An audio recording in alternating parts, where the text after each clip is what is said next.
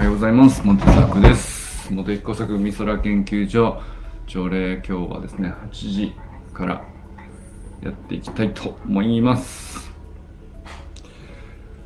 えっ、ー、と、ちょっと待ってね。今日はですね、ちょっとパソコンから、Mac か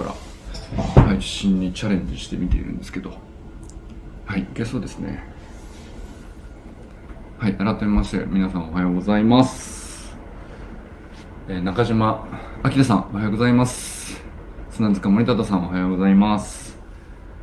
森本あかねさん、おはようございます。寺石ゆかさん、おはようございます。清水信之さん、おはようございます。中村修平さん、おはようございます。山本健太さん、おはようございます。山田友人さん、おはようございます。さあ今日は11月15日ですか。昨日ですねあのモテ工作美空研究所というオンラインサロンでおそらく初のですねオフ会ですね。寺石由香さんがあの遊びに来てくださってジャムステックからね昨日少しまた新海の様子とか、えーセミナー室でちょっと1時間ぐらい喋りましたかね。なんかそんなお話とかもお届けしたりしましたけど。あのまずですね あのめちゃくちゃ喜んでくださって。このなんだろうな船一隻見ただけで上がるかあまあそうなるほど船ねってなるかちょ僕もねよくわかんないんですけどあのやっぱりその好きな人からするとこのサイズでこのなんかよくわからないものがいろいろついててどうやらすごそうだぞみたいな、まあ、研究船っていうやつなんですけどで僕自身もあの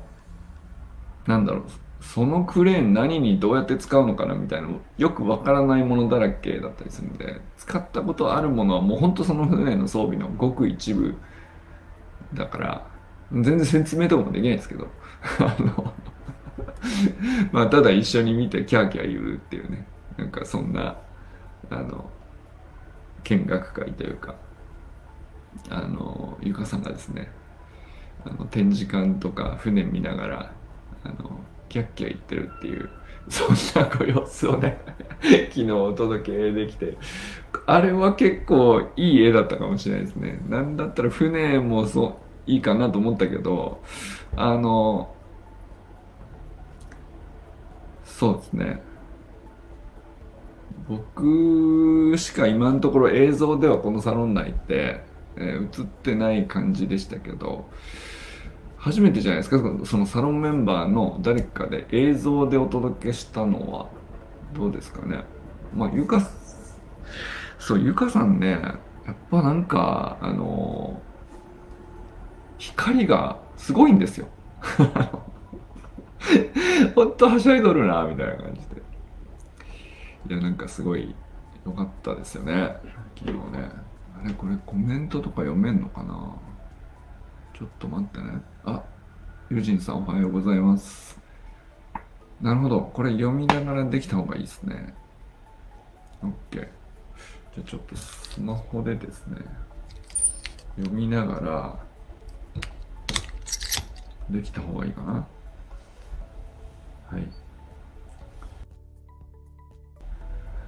はいそれでですね。あのまあ一通り見学というかあの、まあ、たまたま作業をされてる方で知り合いの方もいらっしゃったんでちょっと声かけて。僕自身も珍しく3年ぶりぐらい見たぞこの速記みたいなやつを。あのちょうど今船で持って帰ってきて東北沖から帰ってきたんですよっていうウェーブグライダーっていうねあの波だけで、え自由にいろんなとこに行って水温測ったり塩分測ったりっていうことができる、まあ、あの水中ドローンですかね。ドローンで、まあ、水中じゃないか。まあ、海面にプカプカ浮かぶんだけど、えー、と海面から8メートルぐらいの深さまで、えーと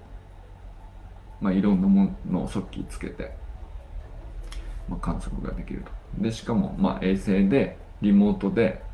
あのあっち行ってねこっち行ってねとか。船にぶつからないように自動で避けたりとか。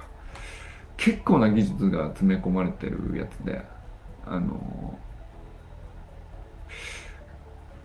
なかなかの僕もレアキャラにたまたま会えてすごい昨日でよかったなと思いましたね。本当ゆかさんは突撃であのもう全然実ぐらいに行ってもいいですかみたいな感じだったんですけど。すごい良かったです。まあそれでキャッキャキャッキャ言って。でなんか研究所の人たちもなんか知らない人来てるんだけど構えたりとかあんまりないんですよねうちの研究所。あのなんだろうな。メカの良さってそれすごい良くて。メカ好きな人ってさあのメカに興味を示した人はみんな仲間だと思う説っていうのがあって。全然僕も研究所内でもほぼあの面識ないような人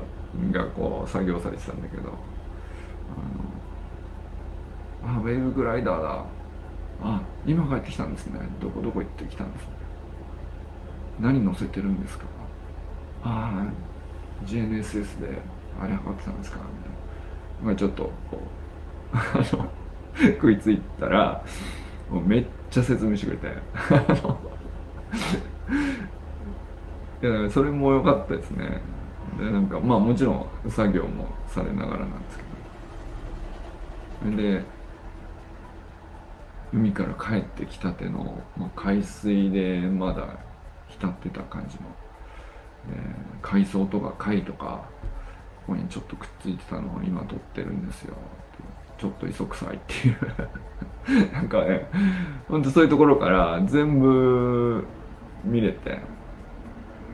だから展示物のこうレプリカみたいなものもまあまあな見応えあるんだけどやっぱ生で見て一番良かったのは昨日はねその水中ドローンというかあのウェイブグライダーというかなり最近の速記でここ何年ですかねあのまだ開発途上でこう、うん、なんていうかどうやったらうまくいきますかね？今度こういう機能足してバージョンアップしてみますか？みたいな。その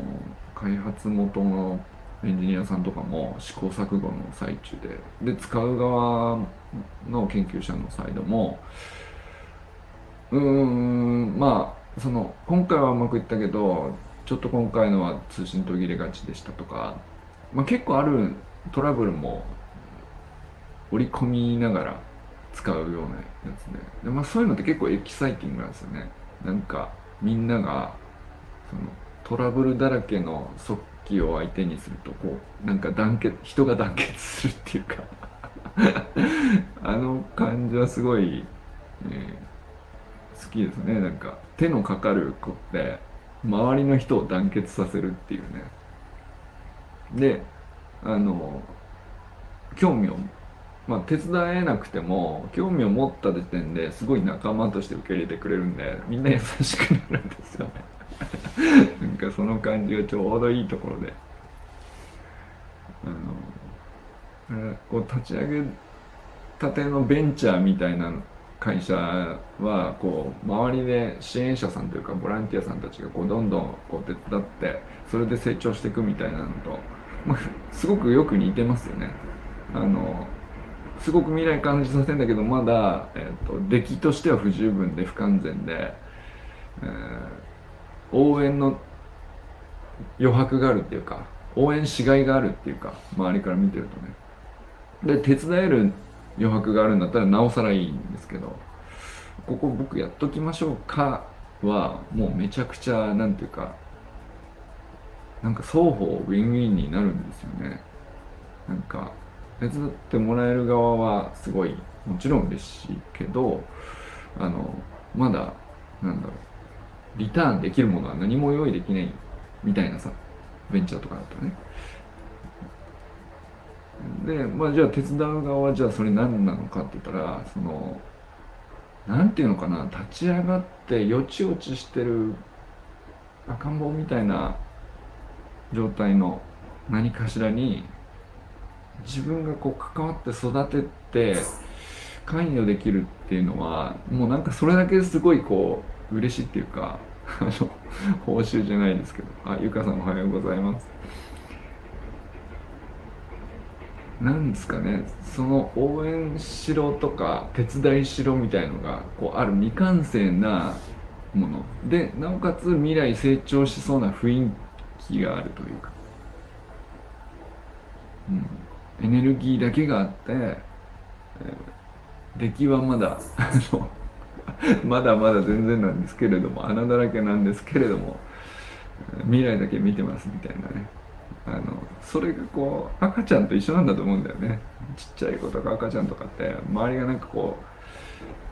う、うん、不完全だからこそ応援したくなるしできないことが多ければ多いほど手伝ってあげたくなるっていう感じにさせるのはなんかこう人でもあの企業でもあの昨日ねゆかさんと見たウェイブグライダーっていうあの開発中の速記みたいなやつでも そういうとこありますよね。そういうところはだからそのそれを未完成なものを中心に人がこうわーっと集まってきてその人たちをこう結びつける円の中心になるみたいなさ。ご縁の中心ですね、うん、そんな感じになってるのはね。あのあれただの見学じゃなかったですね。なんかすごい良かったですね、まあ、これもねゆかさん来てくださったおかげなんで。普段だから何もなくただのまあゆかさんっていうお客さん来てない状態で通り過ぎて見かけることだってあるわけですけど。でまあちょっと声かけて事情聞くとかぐらいしますけど。あんなに盛り上がらないですよね。でそしてこう向こう側もすんげえ嬉しそうだったんで。うん、やっぱりだからこうニューカマーが来て、えー、とにかくなんかよくわかんないけどわーってなってる雰囲気の人がこう近づいてきてくれるっていうだけですんげえこうなんかそれを一生懸命取り組んでるものとしては嬉しくなるものなんですね。なんかそれが。すごいね。良かったですね。でまあ一通り見た後にあの、まあ、セミナー室ちょっと確保してあのゆかさんが僕の話も聞きたいっていうんでいろいろインタビューしてくださったんですよ。僕がどんな研究してるのかとか。なんでその今の研究者になるっていうところに至るのか。とか始まりのきっかけみたいのまあいろんなとこでよく聞かれるのは聞かれるからよく話してきたことだけどやっぱりね同じもんなんだろう問いなんだけど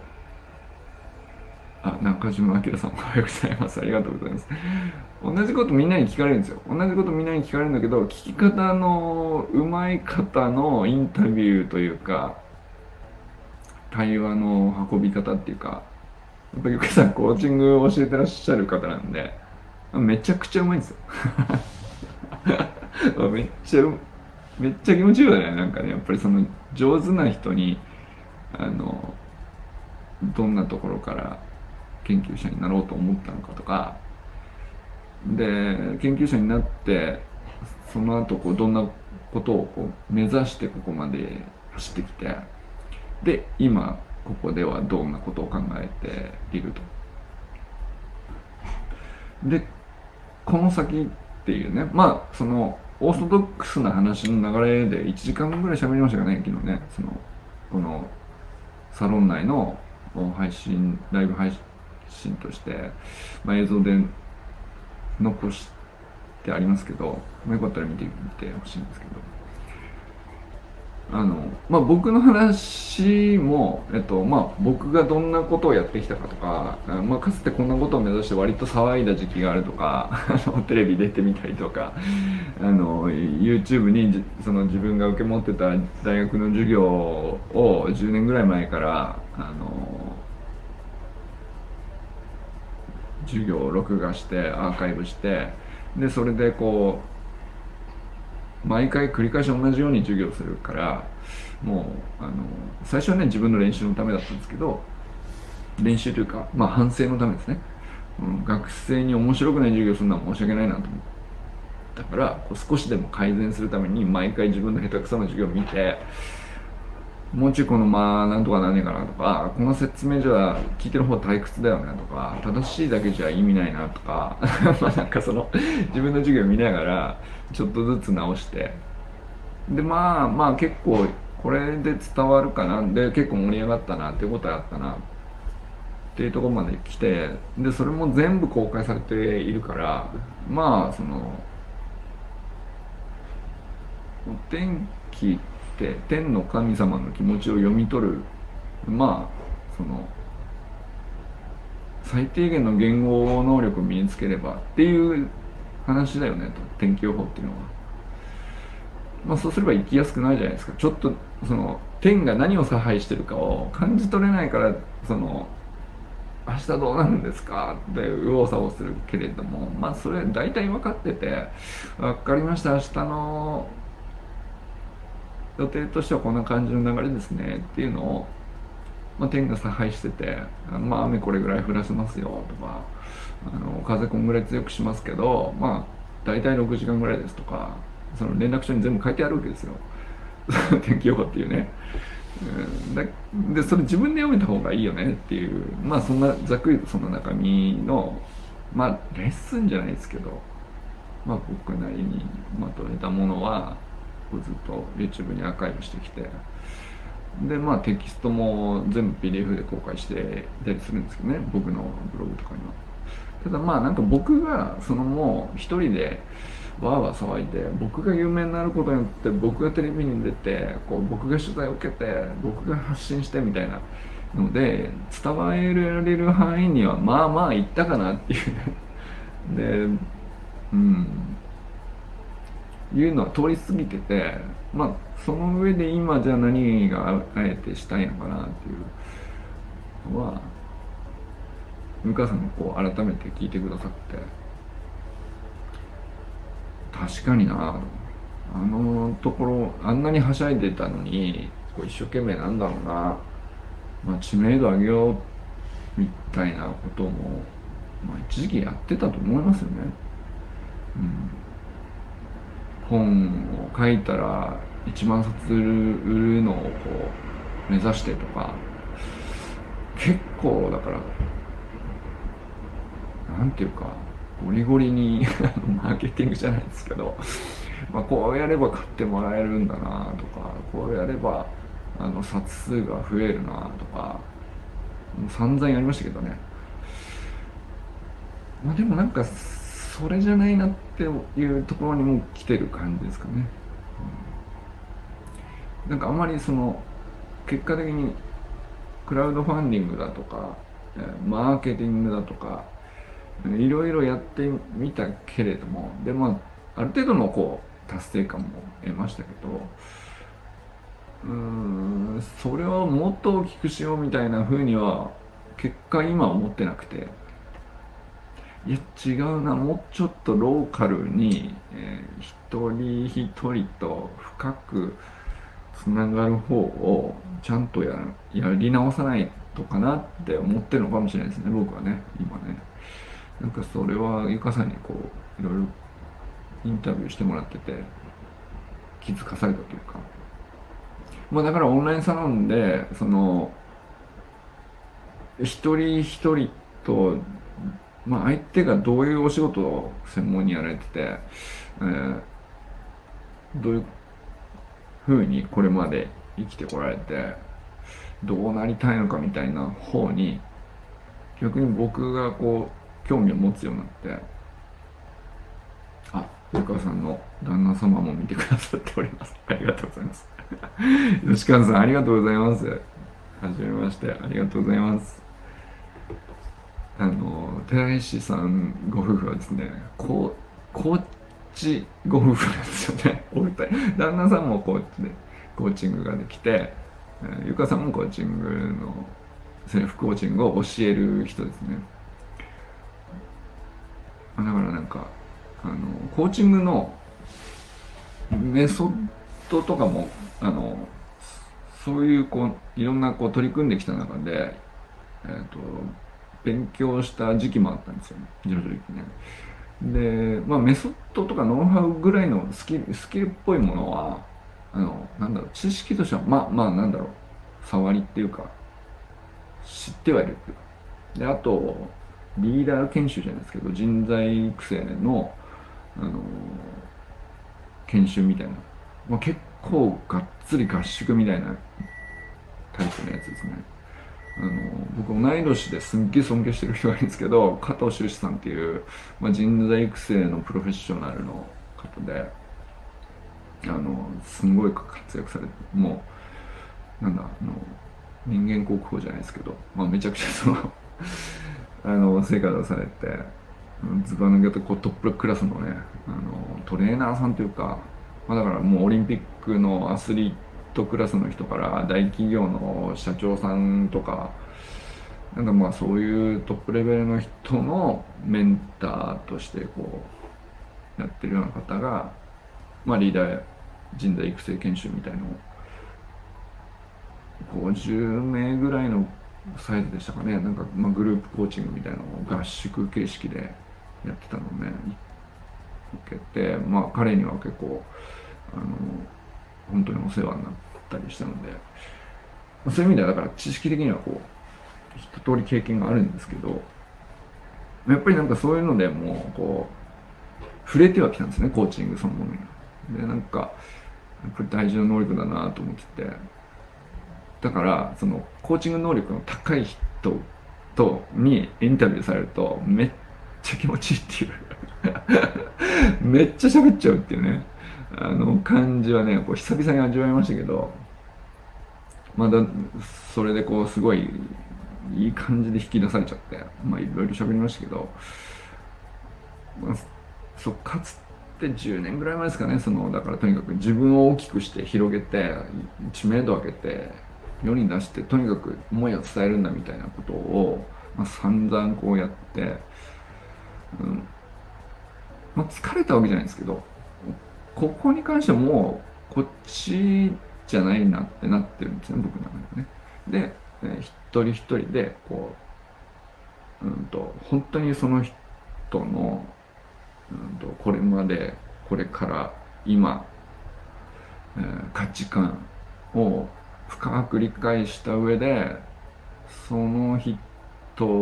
の、うん、生活とか生き方の中に、うん、まあ自分が勉強してきたことというか専門で研究してることとか、まあ、天気予報とは天の神様の気持ちみたいなそのエッセンスじゃないですけど、まあ、それをあの本当にこう面白いですね。役立てたいです。取り入れたいです。でちょっとでも思ってくれたらこうあのいくらでもお渡ししますよっていう関係性づくりとかそこを深める方があの人数増やすよりも、うん、今は興味の対象なのかな。あのそういえば俺こういう努力をまだあんまりしてなかったかなっていうその今までお会いしてきた中でのお付き合いそんなにその乱暴にはしてきてなかったつもりなんですけどやっぱりなんかあのよく考えるとうんあんまりそのプライベートになる立ち入ってとかさならないじゃないですか。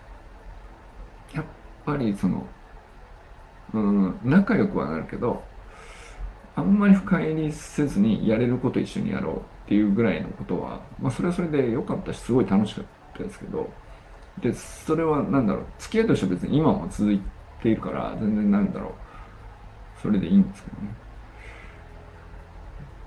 ただなまあなんかやっぱりどうしてもその気象予報士だったり、えー、同じ志を持った研究者同士だったりちょっと自分に近すぎる人が多かったんですよねなんかやっぱりね。そうするとこれはここでこういくら団結していても目線とか視点とか価値観の幅がうんどうしても狭いからアイデアの幅も狭くなって、えー、エネルギー値を上げる以外には届く距離こう遠くにできないというかなんかそんなイメージだったですかね。それでなんかあのおそらく自分が全然その研究者なのになんでそれやってんのぐらいのだいぶ離れた遠いところで何かしらこううん付き合い作ってんでまあその付き合いもなんかこうちょっと触りの興味本位とかじゃなくてちゃんとこうコミットするじゃないですけど。あえっ、ー、とユージンさん。なるほど。知名度を上げたいと思わない側。うん。今やってることも拡大したい欲求はない、うん、かとしていい。そうそうそう。だからその結果今僕そうなってているから友人さんみたいな人と、うん、お会いできたんだなって思いますね。だから10年前の僕だったら友人さんと会っていても話が合っていないと思うんですよ。見ているところが違うし、えー価値観とか。だから仲良くはできてたと思います。そんなにその性格が違うわけじゃないんで。ただその目指していてこういうとこ掘り下げたいなとか考えたいなとか深く行きたいなっていう欲求がこう今僕の思うこう方向とユージンさんの掘り下げてずっと掘り下げてきたこう思考のベクトルじゃないですけどそれとこうすごい一致しててだから僕ユージンさんみたいな人に、えあのしばらくこう探してたんですね。そのそういう人。僕の周りにはそれまでかつてあんまりそのそういう付き合いを、うん、作ろうとしていう動きをしてなかったっていうかねそのそういうムーブじゃなかったからそういう人はよ周りにはこう、うん、あんまりいなかったのかもしれないですね。まあもちろんその研究個々の研究者同士で自分の研究テーマに対してはそういうこうどんどんひたすら掘っていくみたいなのは当然あるんですけどじゃなくてその人付き合いとしてですね人間関係としてですねうんなんですかね。やっぱり、うん、広げて大きくして仲間どんどん増やしてで届く距離どんどん遠くへっていうフェーズがやっぱり10年ぐらいありましたね。だけど、うん、あこれじゃないわっていう 感じになってなかったら俺ユージンさんのあの感じに感銘を受けてないかなっていうね。本当に思いますね、うん、でも今は本当にだからユージンさん今コメントくださった通りですよね。なんかすごくそういうのが嬉しいと思ってる人と今の俺の感覚もすごく近いなって実感しますしあのそういう人との話を深めたいなっていう欲求が強いんですよ。知ってもらうための情報提供。じゃなくて集めるんじゃなくて集まる感じうんなるほど。そうですね。本当そういう感じです。あの本当にこう人数多くないんでしょうけど地道に一人ずつそこを一緒に掘りませんっていう あの一人でも増えたらめちゃくちゃ嬉しい感じがねなんか今の感覚ですね。前は100人単位で増やすごとに達成感を感じるみたいなそういう雰囲気でした。あの100万集まったとかクラウドファンディングでさ150万いったぞとか、えー、このクラウドファンディングで何百人が支援してくれたとかなんかそういう雰囲気。でとにかく届けるためにとにかく外へ外へ外へっていう感じですよね、フェーズがあって。でも今その感じはないですね。あのまあだからこのオンラインサロンやってみてなおさらはっきり分かったんですけどもうなんか一人一人が面白くてしょうがないですね。なんか、アキラさんがこういうことやってんのか、あ、なるほどなと。だから第一印象で感じたことと、まあ、自己紹介でこう、いろいろ書いてくださったりしたじゃないですか。あの、なんていうかある意味なんですけど驚きがないっていうかだろうねっていうね。なんかその一致感がすごいです。すごいわあ分かるようになってるなっていう自分がね。うんとやっぱり正しく人を選んでるわっていう感じがすごいうまなんか当たるようになってきました。なんかそのズレがなくなってきてこの人とこうなりたいなっていう時に実際会って喋ってみて掘り下げてみたらあ思ったらこっちですかっていうズレって、まあ、大抵あるもんだと思うんですよ。まああったってよくて全然そのそれはそれで驚きはこう刺激だしこうまあ勉強にもなることなんですけど最近ねなんかこういう人とあの深められたらいいなってこう何も知らない、えー、パッと見の第一印象ぐらいの感じで思うことがあって期待があってで実際付き合ってみたらやっぱそういう人だわすんげえ嬉しいみたいな。その一致率がめちゃくちゃ高いんです今ね。もう今のそれもメンバーの方々ってあの砂塚さん友人さんあかねさんあきらさんゆかさん健太さん。もう全員ですよね。なんかあの一人一人めちゃくちゃ安心感あるんですよ僕ね。ふあのいつどの感じでこう突然会ってばったりとかってなってもうん何の準備もなくこうすごく安心感持ってお話できる感じがね確信なんですよね。そんなことなかったなと思いますね、うん、でまあもしかしたらそのまた新しく1人2人で入ってくださるかもしれないしその方はもうその全然違う角度から入ってくるかもしれないじゃないですか。でもなんかそこに対してねなんかうーんどうだろうな。あんまり不安感がないというか。うん。それはないんですよね。これがなんかそのサロン立てて運営して真ん中に立ってて不安感がないっていうのはこれ普通のことじゃないなと思ってますね。普通だったらなんかこう声上げて集めちゃって、えー、やるってなったら結構なんか背負っちゃうっていうかね。うん。周りがどう思おうと関係なく自分でなんとなく勝手に背負っちゃってあの広げなきゃとか大きくしなきゃとかたくさん提供しなきゃとか頑張らなくてはみたいなのはあのなんだろうな。もう無意識にその膨張がこう 内側から外側にこうどんどん膨らんでいくものがあってそうするとなんか真ん中が空洞化してですね不安になるみたいななんかそういう感じなんですけどなんかこう僕プロジェクトもの好きだしなんかこう立てたり集めたりって何種類かいろいろやってきたんですけど結構やっぱり毎回不安感があったんですよね 高揚感と不安感と両方あるみたいなのが多かったんですけど今のところね、まあ、まだたった2ヶ月なんで分かりませんけどね。分かりませんけどまあ、非常になんかそのあこれが腰が座ったというかこういう感じですか？なんか俺人生初めてかもしれないですね。そのこの感じになってる 不安感のなさというか、毎朝朝礼やるとかっていうのも、まあ、なんとなく僕勝手に自分でやることにしてなんとなく結果続いてるだけなんでやってますけど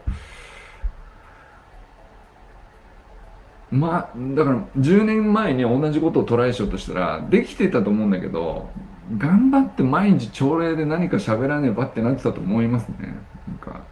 でこうもっと面白いことやんなきゃとかもっといいこと喋らねばとか 言ってた気がすんだよな。なんかそういうやつでしたよ僕。でなんか綺麗なプレゼンのスライドとか用意してたかもしれない。ですねなんかね。こんないい加減にできなかったと思うな。長距離走の走り方をちょっと入れられるようになったのかもしれないです。もうなんかスタートってなったらあの無我夢中でこう全力で走ろうとしすぎてしまう。んで顎上がってフォームが悪くなってバラバラになっちゃうみたいなのを結構繰り返してて 30代ぐらいの時に。で結果そのより長くは、うん、より速く走るのが目標だったのに途中からフォームバラバラに崩れて足流れて、うん、息も上がっちゃって どう戻していいのか。これはスタミナ切れだとか思ってましたけどよく考えたらスタミナ切れじゃないです。フォームが悪かっただけっていうね。そのいや落ち着けと。そのなんだろうな。そんなに焦って一歩二歩であの取り返しの疲れにさなんて出ないんだからあの最初の45歩ぐらいまでは軽く 30%40% でこう助走かきちんとかければよくてまあとにかくフォームをきれいにと思ってあの気持ちよくリズム整えてあのいい感じで走ればいいんじゃないっていうまあその結果走る距離がね100なのか1キロなのか10キロなのかあのそれはまあ何でもいいんだけど、まあ、比較的その走るペースをちゃんとコントロールできるようになったというかあとはまあそれは要するに走るペースをコントロールできるってことは自分のフォームが自分の目で見てないのに、えー、自分の体の動きが自分でこう把握できてるというかちょっとばらけたなとか今重心がずれたなとかっていうのも察知するのも結構ね大事で。うんまあずれてるなりにこのままもうしばらくいくっていう判断もあのずれたのを、まあ、まず戻して整えてからもう一回ペース上げるまでしばらくゆっくりいくとか、まあ、何でもいいんだけどその判断をうんと脳みそのこう3割ぐらいに使って3割ぐらいは、うんと、状況把握に使ってで3割ぐらいは、うんとまあ、エネルギーをどんぐらい出すか、うん、抑えるかみたいな出し入れってるんですかね、そのコントロールがこうちょっと割合が良くなってきたのかなと思いますよね。ななんかそういうのがやっぱりできないとあの例えば家族に理解してもらえないとか あのめちゃくちゃあるあるだと思うんですけどあの頑張るのはいいよと。あの一生懸命なのも分かるし悪いことやってるわけじゃなさそうだっていうのも分からんじゃないんだけどもあのそればっかになっててうーんだいぶ迷惑ですはっきり言ってっていう。すいまでそのたんびに「すいません」っていう、まあ、この繰り返しをやってると結構ロスが大きくて。っていうね。でじゃあまあそのこの辺までの予定なんでこうのペースでここだけちょっと頼んでいいとか。まあその代わり、えー、こっちでも完全にこうしますんでっていうのをまあはっきりちゃんと、うん、配分できるようにならないと、まあいくらオンラインでねなんか他の人と広く離れててもつながれるとかさ言ったってそんなの広げたところで自分の今すぐ隣にいるとかまあほぼ10時間以上一緒に過ごしてる家族がさ 何なのそれと。だったらあの全然意味ないっていうね、うん、あゆくらさん合気道現実。はい。あ旦那様はですね。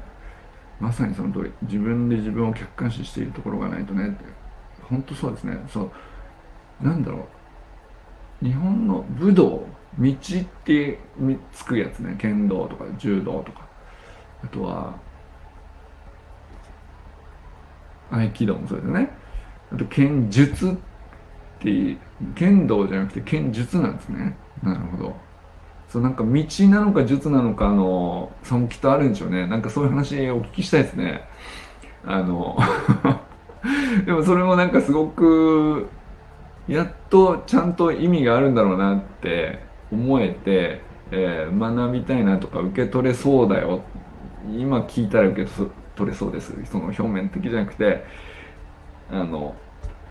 なるほどって納得するところまでゆっくり聞けんじゃないかなっていう感覚にやっとなってるかなだからまあそのスプリントみたいなその本来苦手なこともゆっくりじっくりチャレンジするみたいな気持ちになれたのも、まあ、その状況になったからでしょうね。うん。術の先に道がある感じがする。なるほど。そうでしょうね。術っていうと、まあ、英語で言うとスキルみたいな感じないですかね。道は、そのなんか、道の場合は、もうノウハウとかスキルの向こう側かなっていう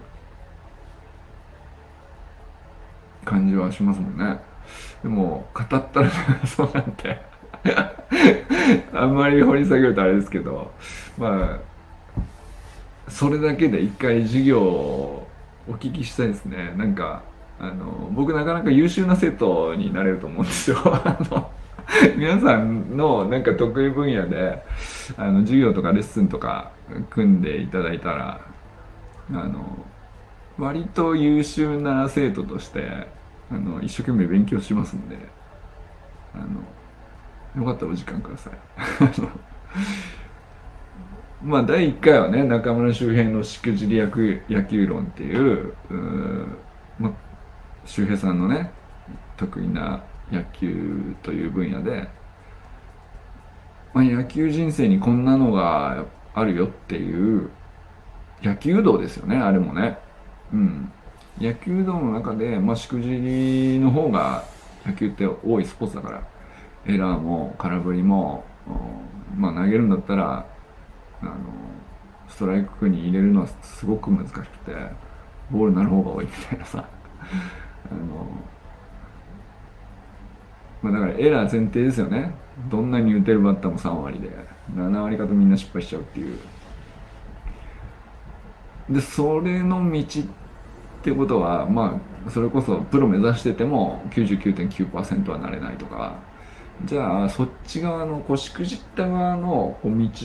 ってどうなのっていうそこの授業だったと思ってるんですよね。周平さんにやっていただいた時の話って。あれ丸1時間やりましたけどめちゃくちゃ良かったですもんね。でなんかああいうメンバーの皆さんのこう一番得意分野のあの道であの話したいですっていうのを僕が生徒になってですね。頑張りますんでっていうのは今後結構あれですね。充実できると嬉しいですね。それは有名です。まあ次は友人さんの倫理学講座。あとはあ健太さんのねあのスピンオフで空海伝説っていうのがありましたけど。空海がいかに天才だったかを教えてくれもらうっていうね。善通寺っていう空海の生まれ故郷が健太さんのあのホームタウンなんで、まあ、その絵にちなんだ話でこうスピンの不授業みたいなのありましたけどなんかあの感じで、まあ、例えばゆかさんだったらコーチングっていうのがいかに素晴らしいのかとかでもいいしゆかさんの旦那さんの合気道も知りたいし 鉄道好きって言ったから鉄道鉄道道。とかね。と清水さんのなんだろう漁船話とかもね、まあ、なんか喋りじゃない方がいいのかいいんだよければ別に全然それでもいいんですけど。なんかそれコンテンツをねこう海空研究所の中で、うんこれは誰が聞くんだろうかというそのおそらくなんだろう。いわゆる普通のマーケティングみたいな話でいくと広がらないよねっていう コンテンツを、うん、なんでこれ深めたんですかみたいな中身の 内容をねめちゃくちゃ深める場をここにしたいなっていうね。なんかそんな希望ですね。鉄道と。面白くないですか？どうですか、はい、ぜひ。ということで、今日も皆さん、良き一日をお過ごしください。ね、皆様は今日はね、誰と笑いますでしょうか？はい、じゃあね、皆さん、今日もご機嫌でお過ごしください。バイバイ、ゆかさん、バイバイ。えー、吉和さんでしたっけ吉和さん、旦那様。ぜひ、合気道、剣術、鉄道道、よろしくお願いします。あかねさんもいってらっしゃい。砂塚さんもいってらっしゃい。しげさんもお疲れ様です。じゃあね